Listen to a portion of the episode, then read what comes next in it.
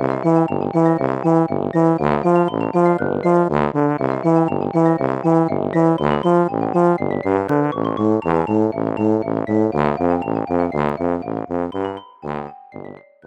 家好，我是帅帅。大家好，我是 GoGo。欢迎收听你的宅友已上线。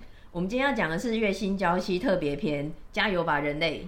新春特别篇，它是二零二一年年初在日本上的，因为它之前的日剧是在四年前的《月薪娇妻》，那个时候非常的红，但我本人没有看，因为我本来就比较没有在看日剧。狗狗大概简述一下《月薪娇妻》在讲什么？月薪娇妻顾名思义就是 有拿薪水的老婆。对，一开始就是新垣结衣这个角色，他是去新演员家帮佣嘛，然后后来就有一番过程之后呢，总之他们就达成一个协议，就一开始是用契约的方式有这个婚姻的关系，那后来当然是演变成正常的恋爱关系，就是契约这件事情就作结，然后两个人就是真的相知相爱在一起。那这段的过程呢，就是在第一季的正片中有去呈现。那现在就是四年后，他们的婚姻关系怎么样？然后杰伊怀孕了，所以这段过程就会在《月薪娇妻》SP 加油吧人类里面呈现。对，那个时候我没有看，以为剧情就差不多像是 GoGo 叙述的那样子，然后我就想说，那那就不用特别看，好像已经知道了全部。但后来我才知道，原来这个这部日剧比我想象中有料，包括是在这个特别篇，还有之前原本四年前的那个正片。除了结衣很可爱以外，借由这个日剧很像很平板的剧情里面，它其实是有讲到很多议题的。SP 这边等一下我们会介绍，嗯，它比较是婚后的生活、婚姻上面会产生的问题呀、然后跟你称为家事工作两头烧的职业妇女跟职业男生的话，会有什么样的问题存在？但是第一季的时候，它就是比较着重在于职场的关系上面，比如说有付出就要有收获的这件事情，一向都没有被重视到，比如说大家。就不不重视专业。我比较印象深刻的就是他最后结衣有去商店街帮忙，然后帮忙大家都是想说，哎，人情嘛，就是你来帮忙我，我来帮忙你这种感觉。然后结衣就会觉得说，我不是来当义工的吧？我一天花了这么多时间，那应该要有一些收获所得这种过程。会看《月薪娇妻》特别篇也是 GoGo 推荐我，他就说里面有讲到一些包括家事分工啊、怀孕、育儿、同婚之类的。我想说哇，原来这么有深度，所以我才好看。嗯，两个小时内讲了很多议题，虽然它都是很短暂的带过，嗯，但是会让大家都蛮有一些醒思的。对，我觉得看这部蛮有感触跟想法的，所以今天想要分享一下。如果很怕我们暴雷的话，现在可以先离开。我们等一下不会真的完整的讲剧情，然后会讲到它的议题，然后我们的一些讨论跟分享。嗯，对。但如果真的很怕的人的话，还是会有一些暴雷的成分啊。加点会讲到剧情，对对对，要先加注警语在这边。好，那我们就开始喽。他一开始的时候就是讲说新演员跟杰伊这对夫妻偶然的怀孕了嘛，他们不是计划生产，就有一天忽然发现杰伊怀孕了，然后杰伊就有跟他的公司的同事讨论，结果就有一个一开始就很震惊的，因为我们对日本的一些公司文化社会其实没有到很熟，结衣就讲说他的另外的部门女生同事生小孩竟然是要轮流生。对，一开始他在跟其他部门女生同事聊天的时候，就发现说，哈、嗯，这个部门同事的人怀孕了，嗯，然后另外一个同事就说，那他的计划可能就是要延到这个人他的育婴假、产假都生完之后，等她正的回归正轨，她才能够怀孕。这样子一轮下来，她下一次怀孕可能是三年后。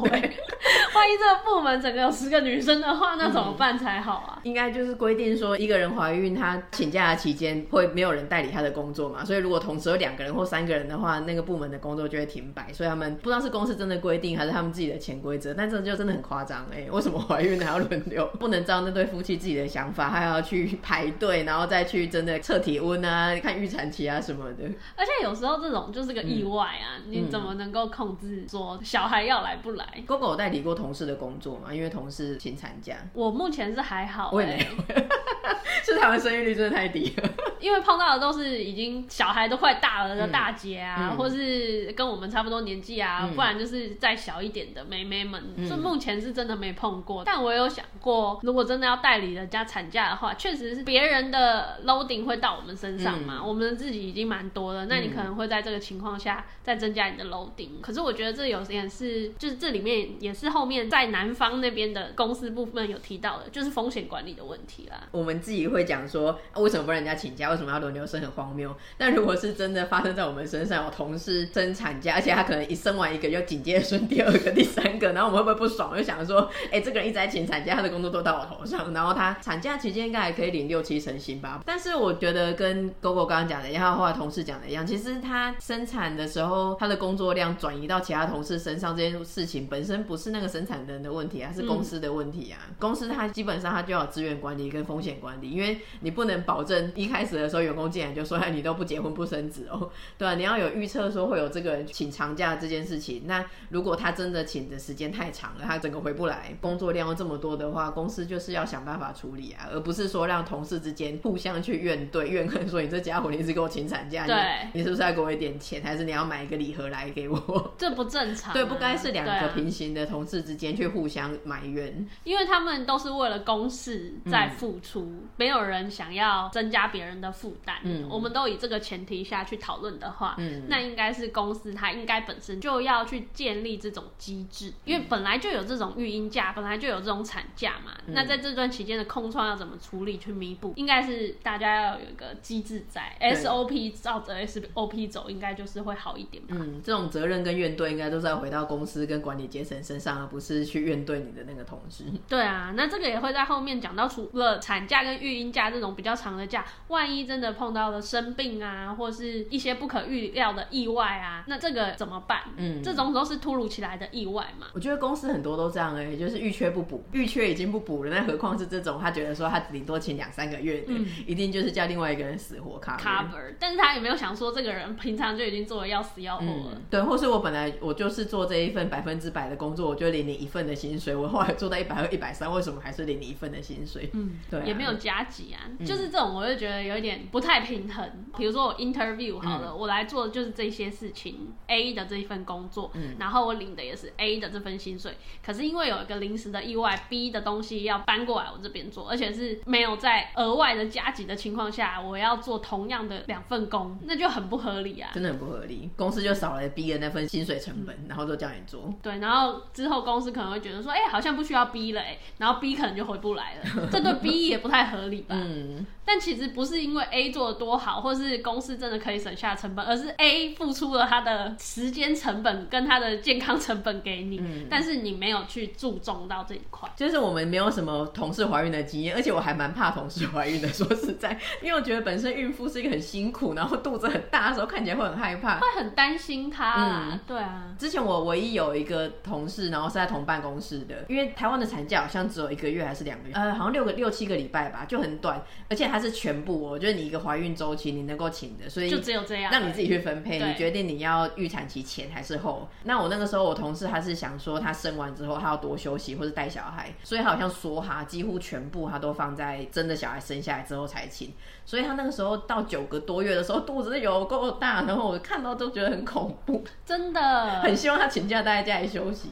如果跟他一起下班的时候，然后我们办公室附近的捷运入口是楼梯的，我每次看他走那个楼梯，我都觉得超恐怖，需要冲到他下一阶去。认真，真的，我真的会这样想。第一个，我就会一定会跟他说，你一定要握紧扶手，然后站旁边，让慢慢走。然后再来说，我真的会有点习惯性的会走在他左前方，就是前一两节。我想，如果一个亮。剑或干嘛的话，至少你还是露身当一个护身扶住他，旁人比孕妇还紧张，真的会。但他也不愿意，他因为他假就是这么少，那他想要分配在产后。我觉得台湾的妈妈真的都很厉害，嗯、就是他们都用生命在工作、欸。哎、嗯，我的感觉啦，因为那个你平常就已经都会有身体不舒服的状况，何况他们又是整天陪着一个这么大肚子，然后腰酸背痛，而且水肿会水肿的很夸张。嗯、就是我有看到亲戚，她就是怀孕，然后最后孕。期后面那个脚水肿是拖鞋，他只是穿拖鞋，嗯嗯，拖鞋都已经小小了大概两三号了，哎，那真的很辛苦，就是他身上的痛啊，然后他还要打起精神来去工作啊这些的。我们上一辈人都会觉得说，你坐办公室，然后就是这样坐捷运上下班已经没什么了。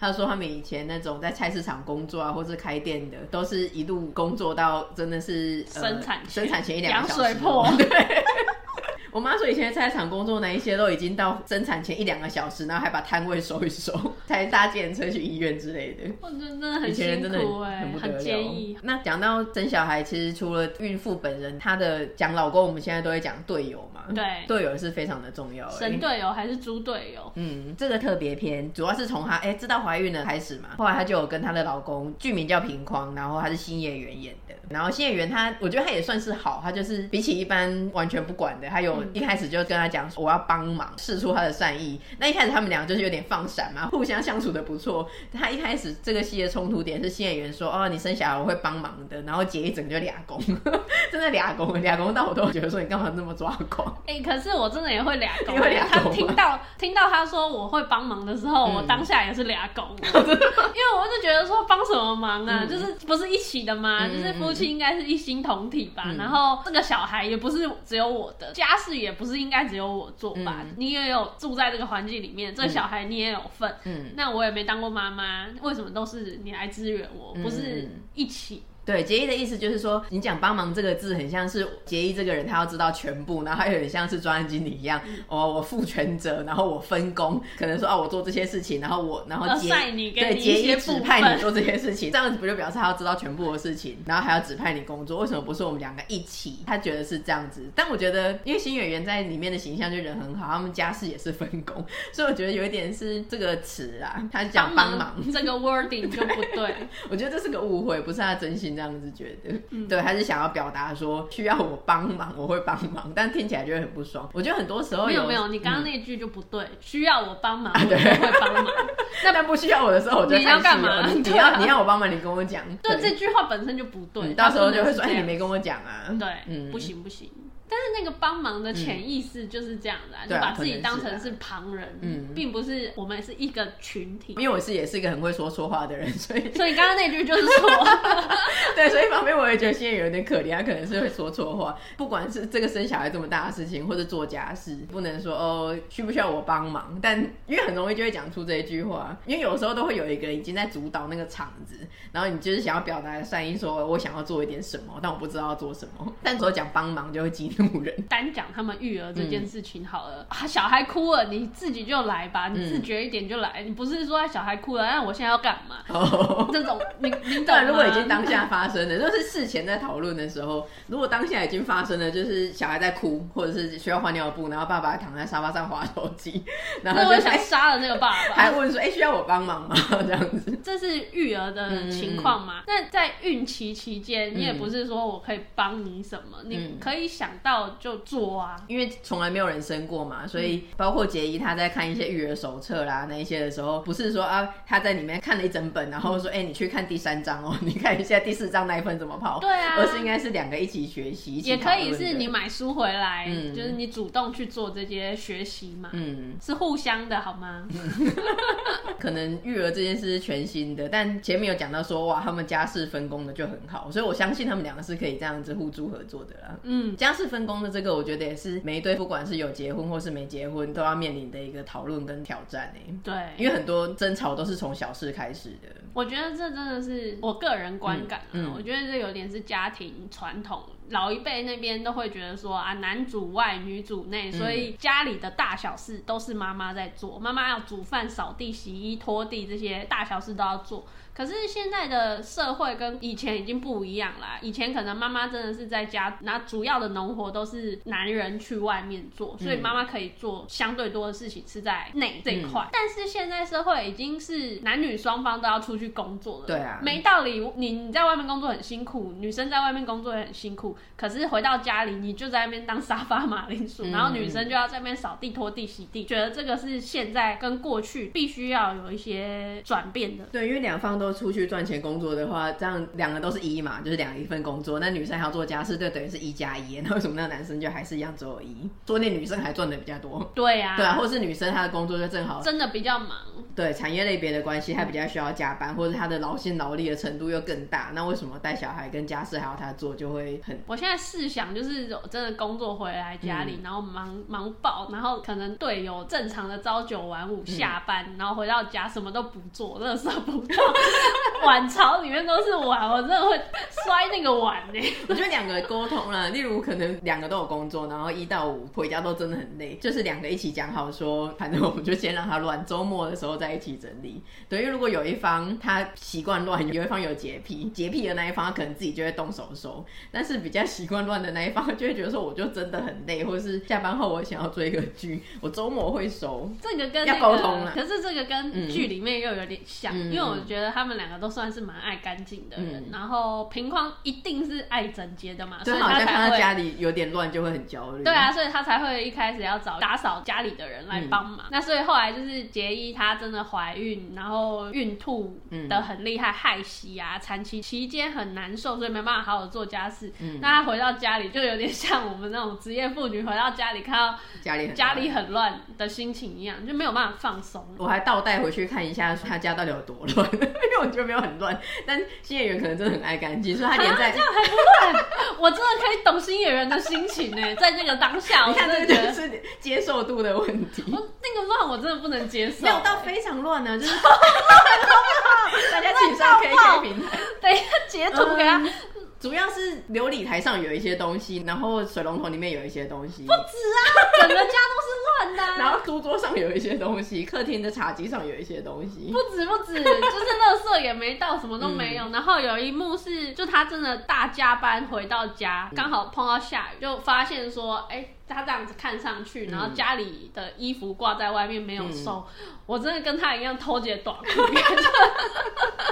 所以这真的是第一个两个生活习惯，就是洁癖啊，跟那种容忍脏乱的程度。嗯、如果两个人能够取得一致是最好的。那如果两个人的不一致，像我跟 Coco，我们的容忍度不一样，但就要沟通。假设 Coco 周一到周五回来，他就是觉得很乱，他马上当下就要整理。我比较能够容忍脏乱，我就想要贪死。那如果周一到周五是 Coco 做的话，周末应该就。要换我做，像这样子，或者是两个讲好说，反正我们周一到周五就让他乱，我们周末再来整理。对，就是要沟通啦，不然双方就会各自在心里埋怨，然后有一肚子气。就，像我在家里也是那种比较混的人。如果刚刚那个画面你都可以忍受的话，我实在是可以想。没有，我觉得没有必要焦虑到那个程度。就是你虽然看很乱，但你了不起两个小时就收的好了，不用那么焦虑。那你为什么要让它放到两周？没有啦，一周。我们现在很像那个男女大不同的那个辩论。对，请问我是男方。但是我刚刚是跟新演员站在一起，我们变成是洁癖男的代表。对对对，这个神女小王好像有讲过，可能我一个杯子喝了一个东西，我就放在那边两三个小时。嗯，我就觉得说，等我有空，等我把我这个东西看完，我再去用。杯子放在那边不会死啊。但有人可能看就觉得说，哎、欸，奇怪，你东西喝了，你不拿去洗，然后就很生气，就念了你几次，你就说等一下，然后你回答两次等一下之后，他就会生气，他就会拿去洗。这双方都会不爽，洗的那个人就会觉得说，我真的很气，你东西这样给我丢着，然后是我帮你洗。被生气的那个人也会觉得说，我之后就要洗，我不是说我要洗嘛，你在急什么？那你自己帮我拿去洗。我觉得会是像这种比较是沟通的问题，这真的 很两难呢。我觉得就是两个都没有错，嗯，我没有真的洁癖，但我就是觉得要整洁的人来说，就是想说你为什么不现在可以做的当下就去做？嗯，你要在那边拖拖拉拉。家事真的是夫妻很容易吵架的，应该如果有这个排名的话，应该是前五名之一吧？你觉得？肯定是的。因为我光是想象，我可能脾气也不是很好，我就觉得我超多事情可以跟人家吵了。哎、欸，可是这样子代表说，如果你老公他不做家事，嗯、然后你们家里就是乱，你也没关系啊。我不知道哎、欸，我觉得搞不好意外融洽。想象的结果都是负面的。第一个就是他一直很乱，然后我也觉得说。如果他摆明了就是让他乱，然后他也不整理。第一个就是我会整理，但是我心里会很愤怒，为什么我要做这件事情？所以心情会很不好。第二个就是好，你乱，我们就一起让他乱。但我其实心里是在意的，但我只是为了要怄气，就觉得你不做我也不做，为什么要比你多做？然后导致一方面心里对那个人埋怨，一方面家里环境也很乱，所以整体而言好像都是负面的结果，就会那个负面的情绪就会一直笼罩。我觉得就会像压力锅，等待有一天它就是爆发。这怎么办呢？有点无解，但是我觉得现在好是。是科技可以用钱解决的都不是问题。嗯、比如说洗碗这件事情，大家都不喜欢洗碗嘛，通常是啊，那你就买个洗碗机吧。嗯嗯嗯。然后扫地这件事情大家都累吧，嗯，回到家还要扫地吸地，那你就找个扫地吸器人吧，嗯，或是吸尘器也比现在手拿扫把扫地快一点，嗯、那可以用吸尘器。对，他们在《月薪交情》里面有讲到一个很聪明的方式，是双方都做自己喜欢或是擅长的家事，嗯、做自己喜欢跟擅长的事当然是比较轻松啊，嗯嗯，然后两个都不喜欢做的事情就是协调，不管是夫妻相处或者朋友相处，如果你们就是好来好去的，就会是一个友善的循环，比较双方不会去计较说，哎，我做的比你多或者什么，因为你们两个是在一个相处和谐融洽的气氛之下，亲家卖 gay 搞。而且我刚刚突然想到，哎，有些人说你谈恋爱你要找互补的人，还是要找一样的人？嗯，这样子是找相近的人比较好吗？哎，也不是，我觉得两个都是可以。跟这种懒散的人在一起的话，真的会崩溃。对，但是我刚才也想两个都好，例如说两个都很干净，或是两个都很乱，或是互补，因为反正有一方会去做，可能因为我是站在懒惰的那一方，我想说有一个就是占便宜啊，有一个洁癖的人去做，我觉得很棒。洁癖的人会很生气啊。不是，他可以在另外的方面互补回来啊。嗯、例如洁癖那个人，他在整理家里方面，他花了很多心力。但是比较懒惰的那一个人，例如我，嗯，带入我的话呢，我就会可能家族旅行，我就去做旅游的功课，或者找餐厅。一年做几次家族？那我们就一直去旅行。一样是你做比较你擅长跟喜欢的工作。人家是三百六十五天在做这件事情，你一年可能就做那么一 或者是七天，或者是购物。就是我真的不喜欢做家事，用钱可以解决。对对对，我刚刚其实就是想财大气粗，我想说那我请你吃餐厅。如果双方协调这样子是 OK 的话，嗯、也可以。最近还有看到一个婚前你要睁大眼。然后婚后睁一只眼闭一只眼，真的蛮有道理的。那里面还有讲到一个，因为这个月薪娇妻特别篇里面，他除了讲这一对新演员跟结衣这对夫妻以外，他还有讲他周围的亲友的事情。嗯，有一个还蛮有共鸣的是小阿姨百合，她单身嘛，她已经五十岁了，她就是一个事业女强人，是那种整个会上电视的那一种。其实很多人没有真的那么怕寂寞，所以她好好的经营她的事业跟生活，单身也是 OK 的。但真的让她要去面对她单身这件事情，是剧情进行到一半的时候，她发现了。他有得到妇科的疾病，而且是癌症，嗯、然后要去做这种比较精密的检查的时候，他说一定要有人陪同他。对，然后他就真的找不到人呢，因为这种事情一般会找亲戚啦。因为那个时候杰伊在孕吐的很严重，那他也没有什么其他的亲戚，然后也没有老公或什么的，所以他那个时候就觉得说真的很惨，已经生病了，那他要去找一个人陪他去看诊，竟然没办法。那个时候生病再加上这种孤寂感，真的是光想象就觉得会很难过，而且要是自己面对这种事情的时候，真的不知道该怎么办呢。真的，嗯、我们百合这段。我看到哭，嗯嗯嗯，觉得蛮有感触的吧？是因为你真的是第一个想到的会是你最亲近的家人，嗯，但家人等于他们都有各自的生活嘛，对啊，比如说他的姐妹就是结婚了，然后呃又搬家到比较远的乡下去，然后刚好他也生病不舒服，嗯，那他就没有办法过来陪他，嗯，那他想说，那我找丈夫陪你一起去。但这种妇科的病，他也会觉得尴尬，嗯，那就会有一点很心疼吧，嗯嗯嗯，我就想到有一个国际孤单等级表，因为我也算是能够蛮能够自己一个人的啦，我不太会觉得说就是寂寞啊，或是一定要找一个人陪那一种人。但我觉得这个等级表大概从第五集、第六集分成一半，前几集就很简单，我觉得不能做这些事情的才是有问题。我们一起来做个评测好了。前面的很快是第一集是一个人逛超市，我超爱一个人逛超市 啊，逛超市为什么要找一堆人？你是要中秋节烤肉还是干嘛吗？我连逛街我都蛮喜欢一个人的，比较快啊，比较快，然后也比较不用去顾虑别人说可能会等我很久，嗯，就是我想可能还想要多花一点时间在这一区，但是。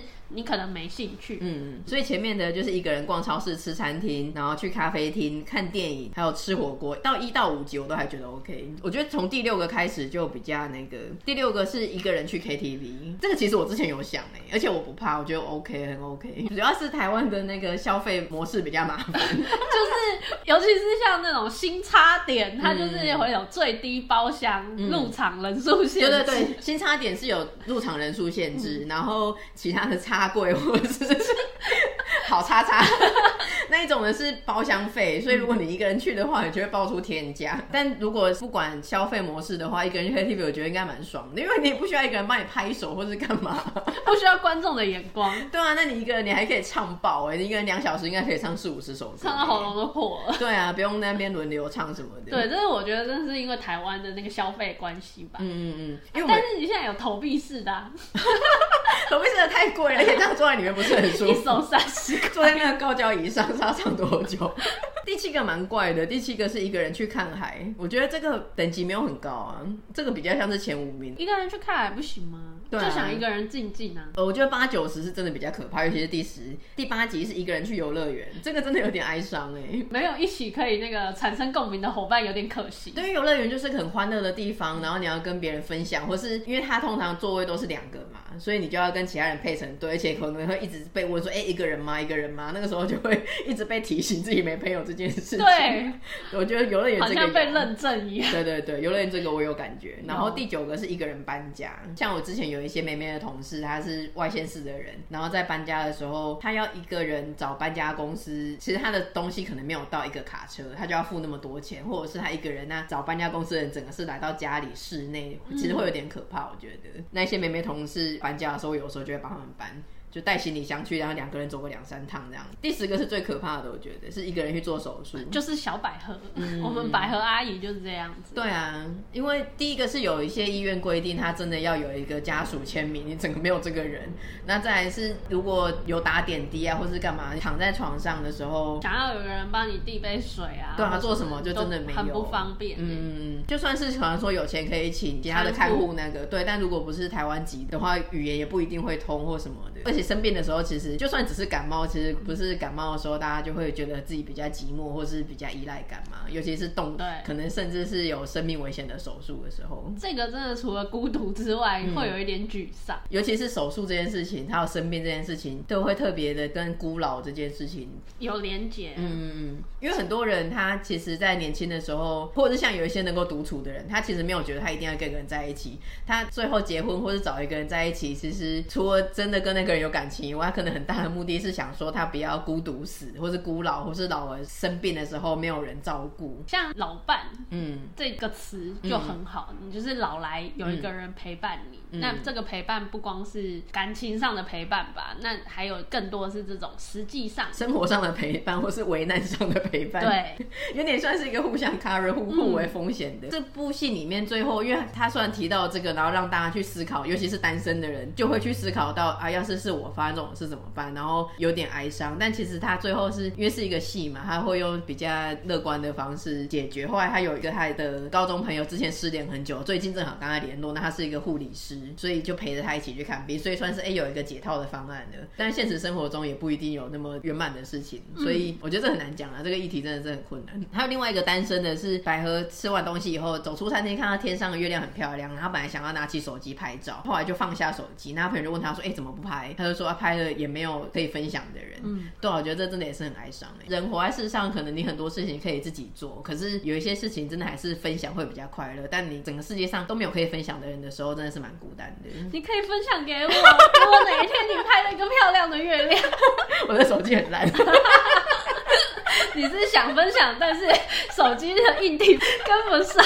我觉得有一点，这虽然讲起来很矫情，但我是真的，因为有的时候不是在 PTT 有一些可能是孤独死下面的新闻，或者是一些人他们都自称肥宅了，不是我说他们肥宅哦，很常常会出现一个标题说 单身肥宅三十岁或者四十岁后的生活是什么，然后就会打说我就是下班追剧，然后随便吃一吃，洗澡睡觉，隔天又周而复始的一天。那下面就很多人就打说为什么要说出来？这不是在说我吗？然后这是我打的吧什么的，有共鸣。真的很多人就会讲说他真的都没有朋友，都没有人可以讲话，他很难过之类的。然后我是真心的觉得说，如果你真的没有人可以讲话的时候，你可以跟我讲话。那你要在每一个 下面留我的 LINE ID 联络方。你现在放 QR code 啊？哎、欸，可是我是真心的，我觉得有点像是街上那种 free hug 的感觉。有的人他不是随时就是很 needy，他都要有人，但他可能有的时候真的人生走到一个低潮的时候，或是一个礼拜或一个月，可能就一个晚上，他真的寂寞到不行的时候，如果没有这样的社会救助机制的话，他可能会真的很可怜。对啊，那这个时候你只是花五分钟、十分钟跟他聊聊天，可能那个人就会好过很多。来跟宅友聊天吧，嗯，来听宅友的 podcast 吧，留言给宅友吧。对啊，反正我们的朋友也很少，我们互相陪伴对方，好不好？好正面的。真心的，我觉得虽然刚刚那个很矫情，看到那种留言的时候，我真的会这样讲，因为他们真的没有半个朋友的时候，我觉得他们真的很可怜哎。我觉得很棒哎，嗯、真的来听宅友吧，跟我们聊聊天吧。嗯、那另外一个是刚刚讲到说，百合他的那个同性朋友，他是同性恋嘛，然后还有百合的有个同事，他们就有分享到说，因为日本，因为我们其实台湾也是去年才同婚通过而已，嗯，那日本更是完全没有，所以在百合在分享他这个单身，然后因此没有人陪他去做手术这件事情的时候，那一个同性恋的朋友就有分享说，他们。甚至是没有那个身份，所以我觉得这两个各是一种很哀伤哎、欸。一个是我单身，那我要去做手术，什么事情没有人陪我；那另外一个是我明明就有一个伴，甚至是十几二十年以上的伴，结果真的在法律上或是医院上要有一个人的时候，哎、欸，不被承认，对，不被承认，等于还是没有。这个真的很夸张哎，有一点让人难过。我们比家人更亲密，嗯、更陪伴彼此。嗯，可是当你真的有事的时候，我却没有办法陪着你。对啊。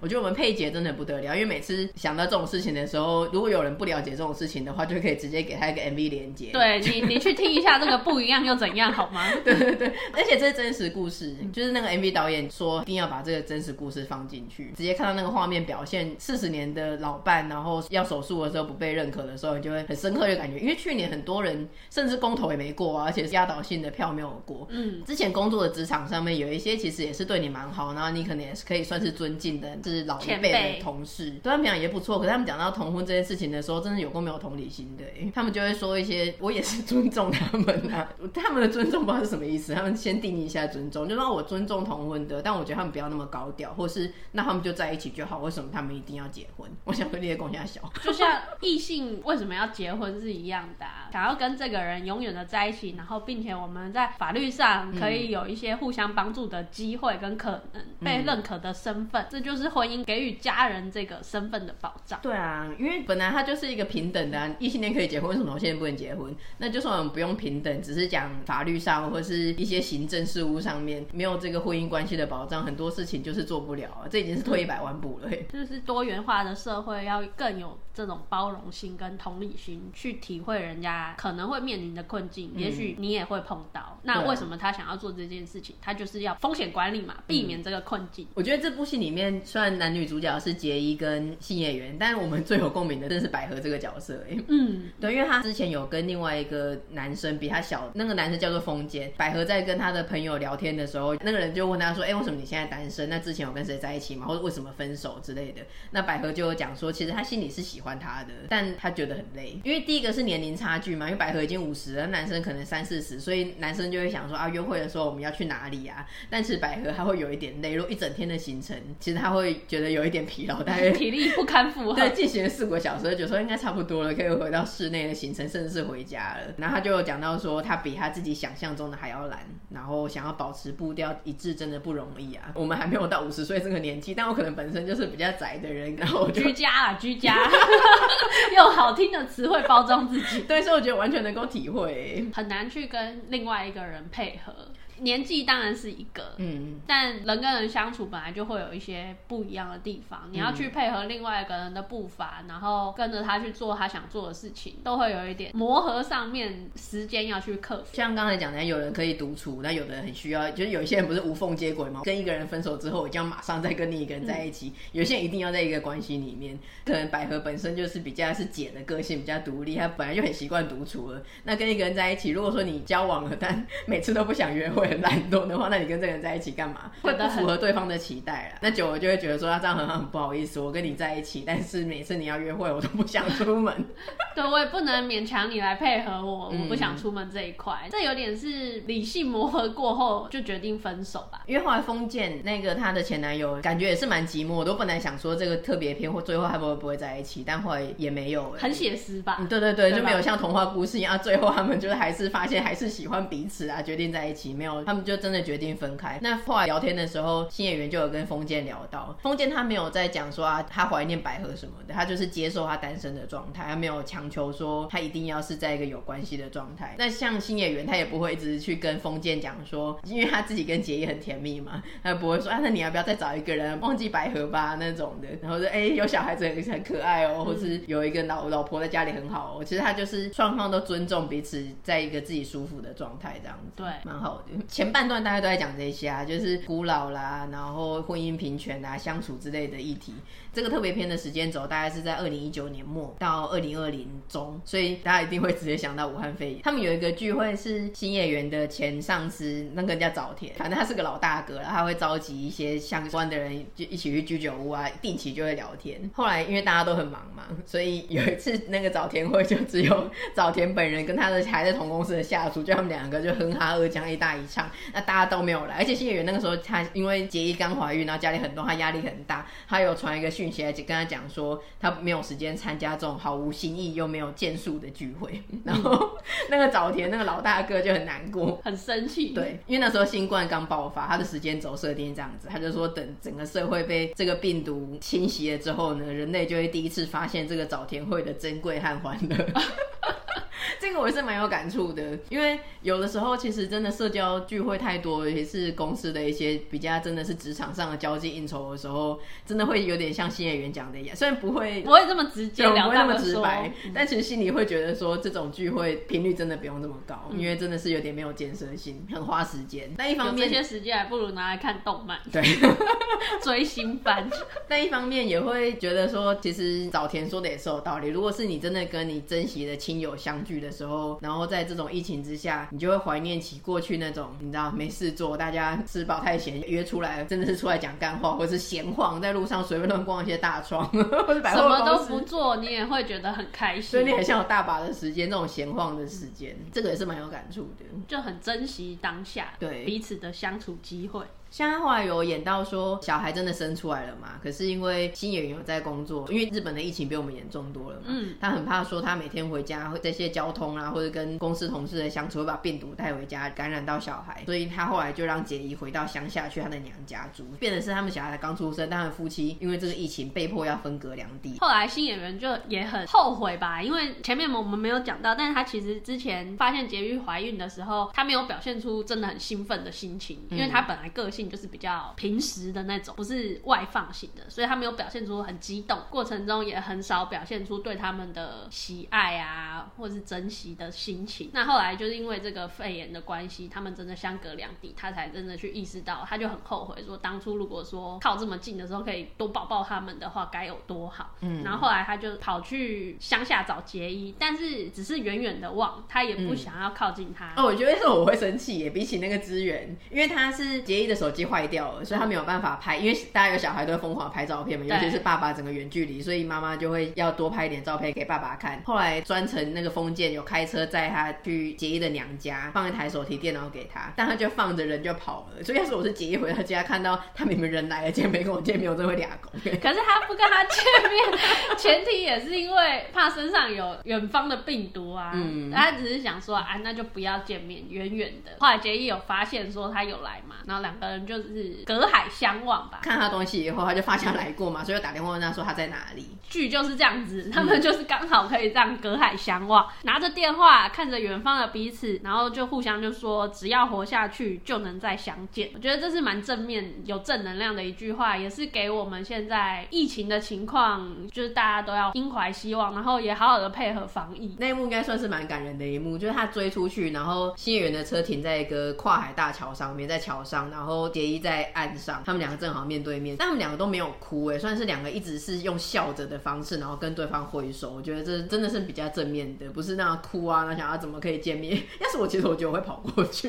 你刚刚就很生气，就想说啊，你怎么可以来了不见我？小孩子不要，小孩子放在家里，因为他们一度是结衣背着小孩嘛，所以他们就是空气拥抱，他们两个。但我觉得没有婴儿的状况下，两个是可以的啦。有一个也蛮厉害的是小巧思，因为他们两个的线姓名，一个是山跟山啊森林相关的，然后另外一个是海，我有点忘记他们两个在剧里的名字。一个叫深山，嗯，森林的森，然后新演员是金奇，嗯，金是三点水的金，对，所以一个是山，一个一个是水嘛，他们小孩名字就有一个江，意思就是说江是山跟大海之间的交汇点，就等于是他们这对夫妻的交汇点，就是这个小孩，而且有一点巧思，他用轻描淡写的方式讲过去，但他们的名字是把它取比较中性的名字。对，因为一开始他们还不知道小孩的性别，嗯、然后就在想说，那孩子要取什么名字？